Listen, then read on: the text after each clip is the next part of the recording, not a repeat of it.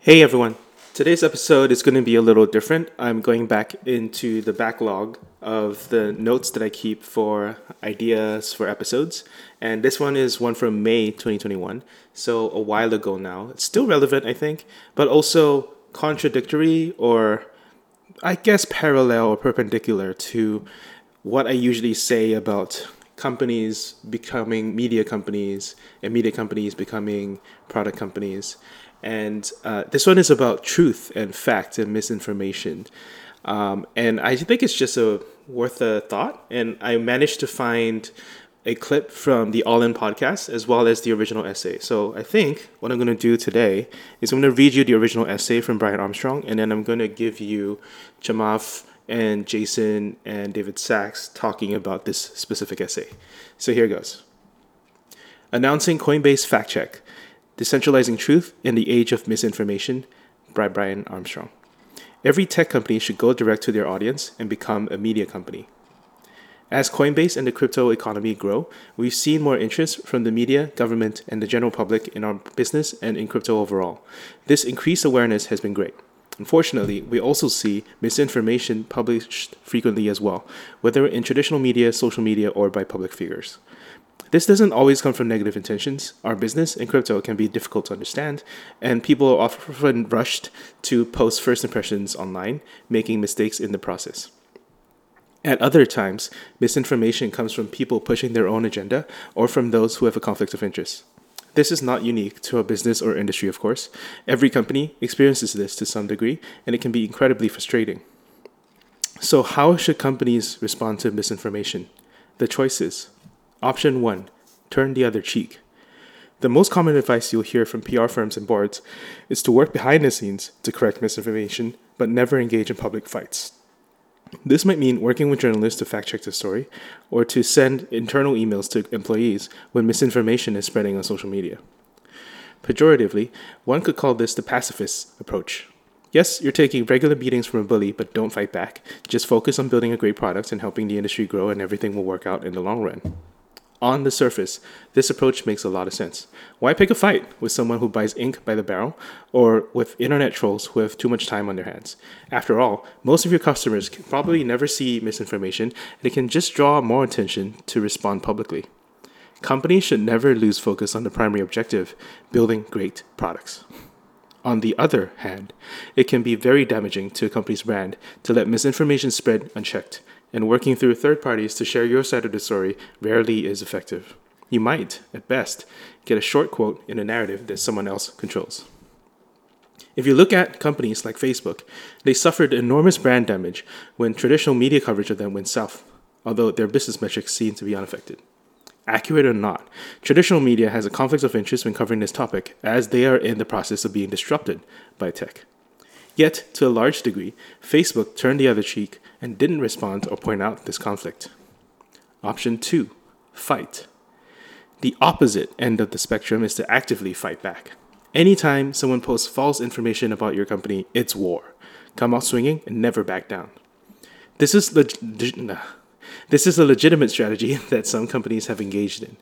Amazon's recent responses to Andrew Yang or Elizabeth Warren are in this direction, along with FedEx's CEO aggressively pushing back on a story they found inaccurate. And Peter Thiel's takedown of Gawker may be the canonical example.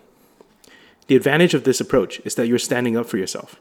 The downside is that warfare can be time consuming, taking your energy away from building. You need to be prepared to go all the way, and it needs to be in line with your brand. There is an old quote which says, Never wrestle with a pig. You both get dirty, and the pig likes it. Option 3 Publish the truth. I believe there is a reasonable middle ground between these two first options, which is to simply publish the truth in a thoughtful and respectful way and build a direct relationship with your audience.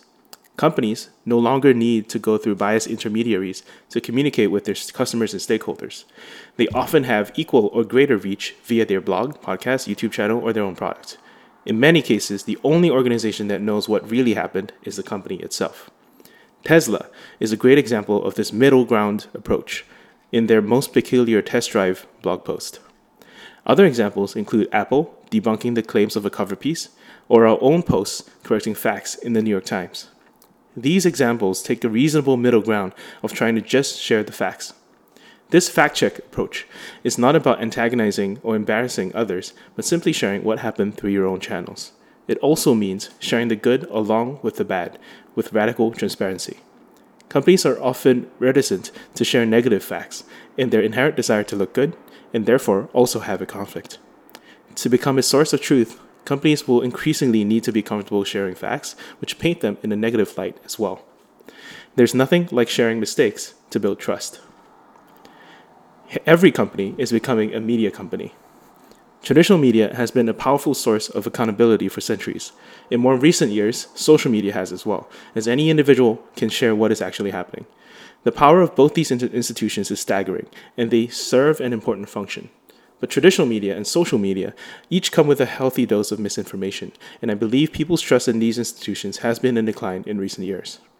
Companies are now emerging as a third source of truth and can create accountability when misinformation is spread via other channels. Amazon and Netflix built their own studio, HubSpot acquired The Hustle, A16Z is going direct, Stripe has Stripe Press, and many more tech companies are quickly ascending the stack from mere content marketing to full on media arms, complete with editors in chief and original content.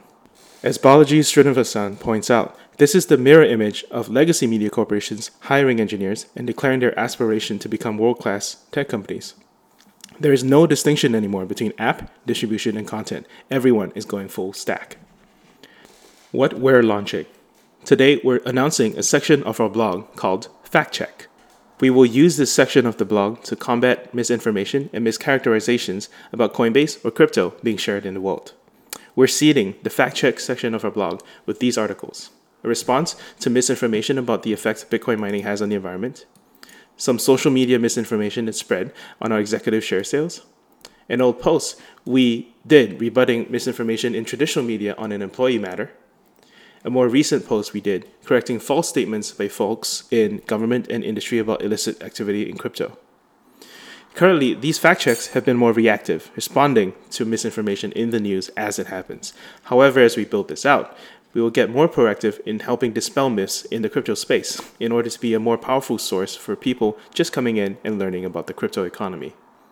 We will continue to update this section of our site over time, and when new misinformation appears that is materially incorrect and being distributed broadly.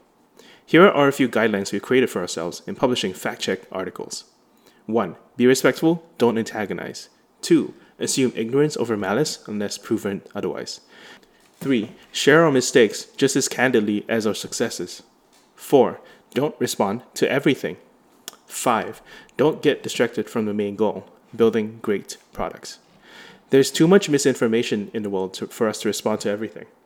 As a lack of us posting should not be considered an indication that an external statement is true, we will only tackle misinformation that reaches some materiality threshold. The future. In the future, we will need to move beyond fact checking and start creating more of our own original content to communicate with our audience and tell the stories of crypto that are happening all over the world.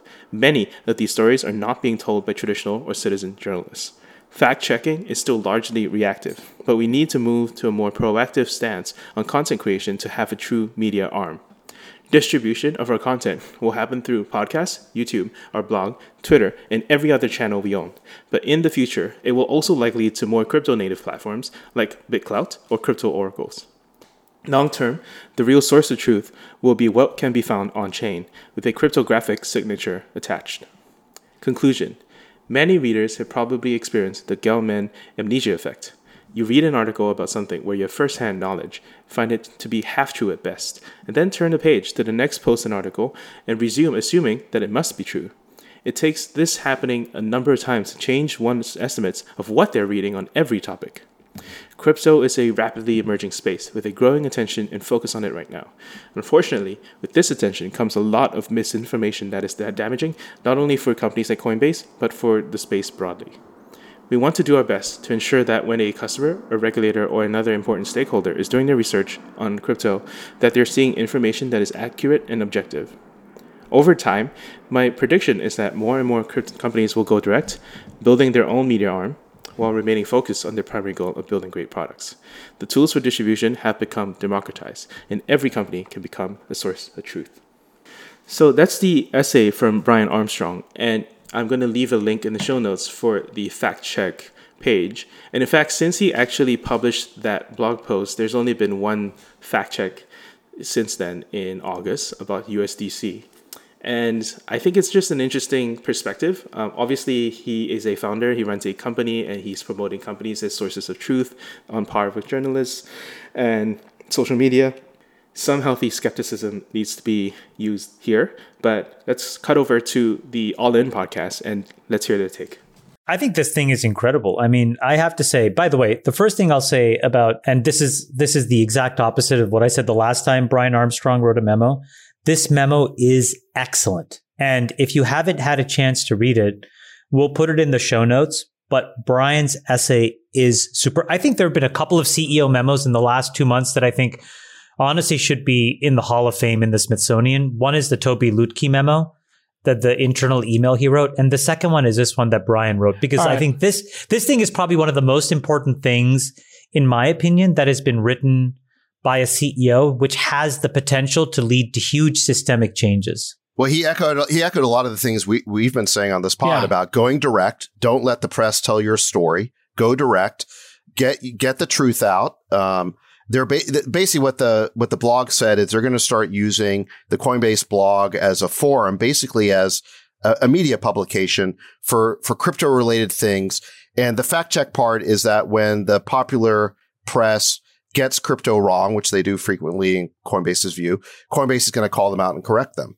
Um, yeah, so basically, here's what he says. The increased awareness has been great. Unfortunately, we also see misinformation published frequently as well, whether in traditional media, social media, or by public figures. This doesn't always come from negative intentions. Our business and crypto can be difficult to understand, and often people are rushed to post first impressions online, making mistakes in the process. At other times, misinformation comes from people publishing their own agenda or from people who have a conflict of interest. This is not unique to our business or industry, of course. So, how should uh, companies respond? One, turn the other cheek. Two, fight. And three, publish the truth. I believe there is a reasonable middle ground between these first two options, uh, turning the other cheek and fighting, which is to simply publish the truth in a thoughtful well, two and, and three are the same. The, the, the, way you fight back is you publish the truth. Right. So the, the, to me, that's not a choice. Those are the same thing is you can either remain silent, take the high road, which always results in people believing whatever, you know, lies are, are being said, or you fight back by telling the truth. Fact check approach is not about antagonizing or embarrassing others.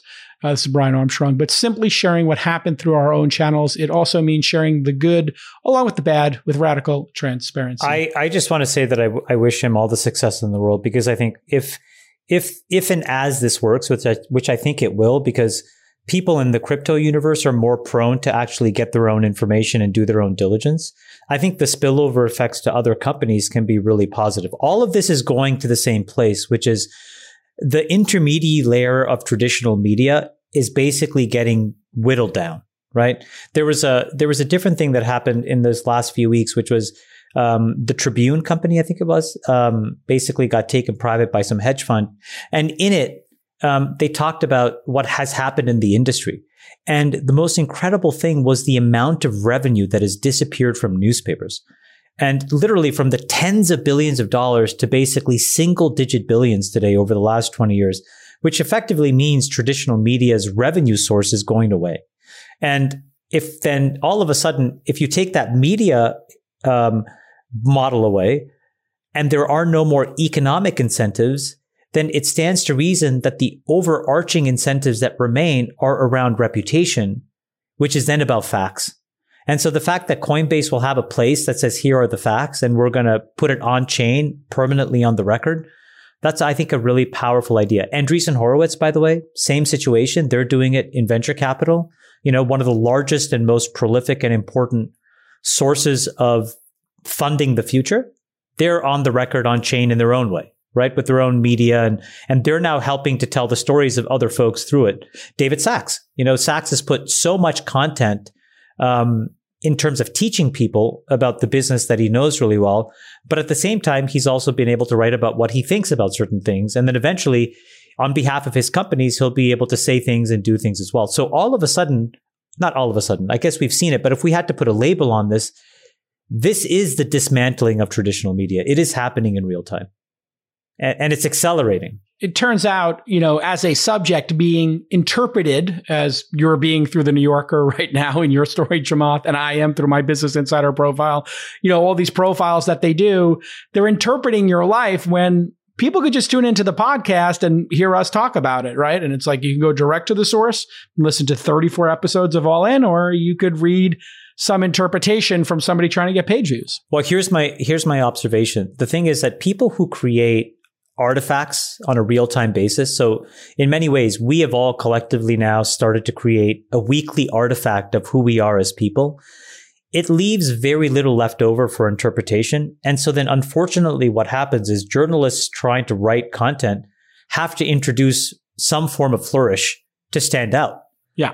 Because if you're just repeating something that was said on the podcast or something that we said in a, in a, a, in a tweet, yeah. there's nothing left to talk about. It's kind of already been said. And so that's what creates boundary conditions for lying.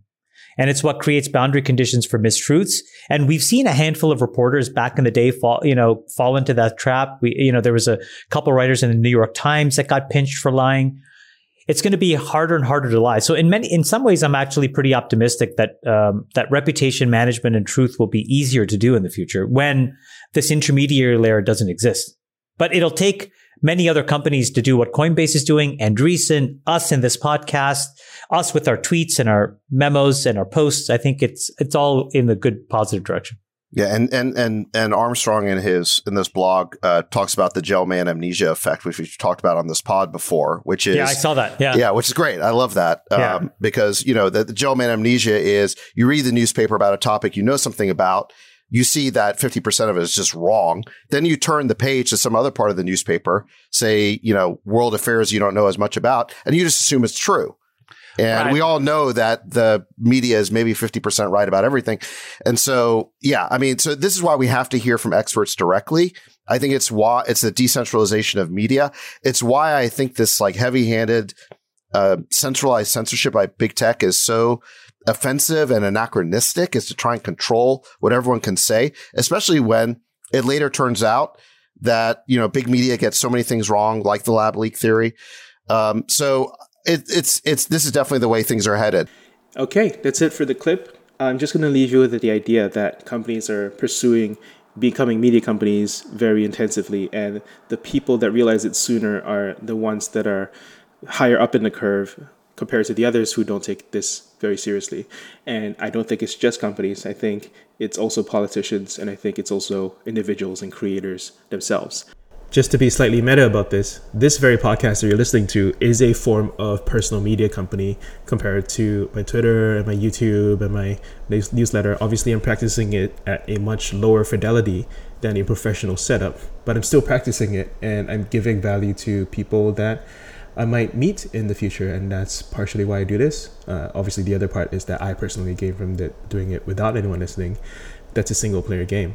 This is a very pervasive thesis. And in fact, if I were ever to quit my job and start a company, it would probably be to help people set up their own media companies and run the backends for them because everyone needs this.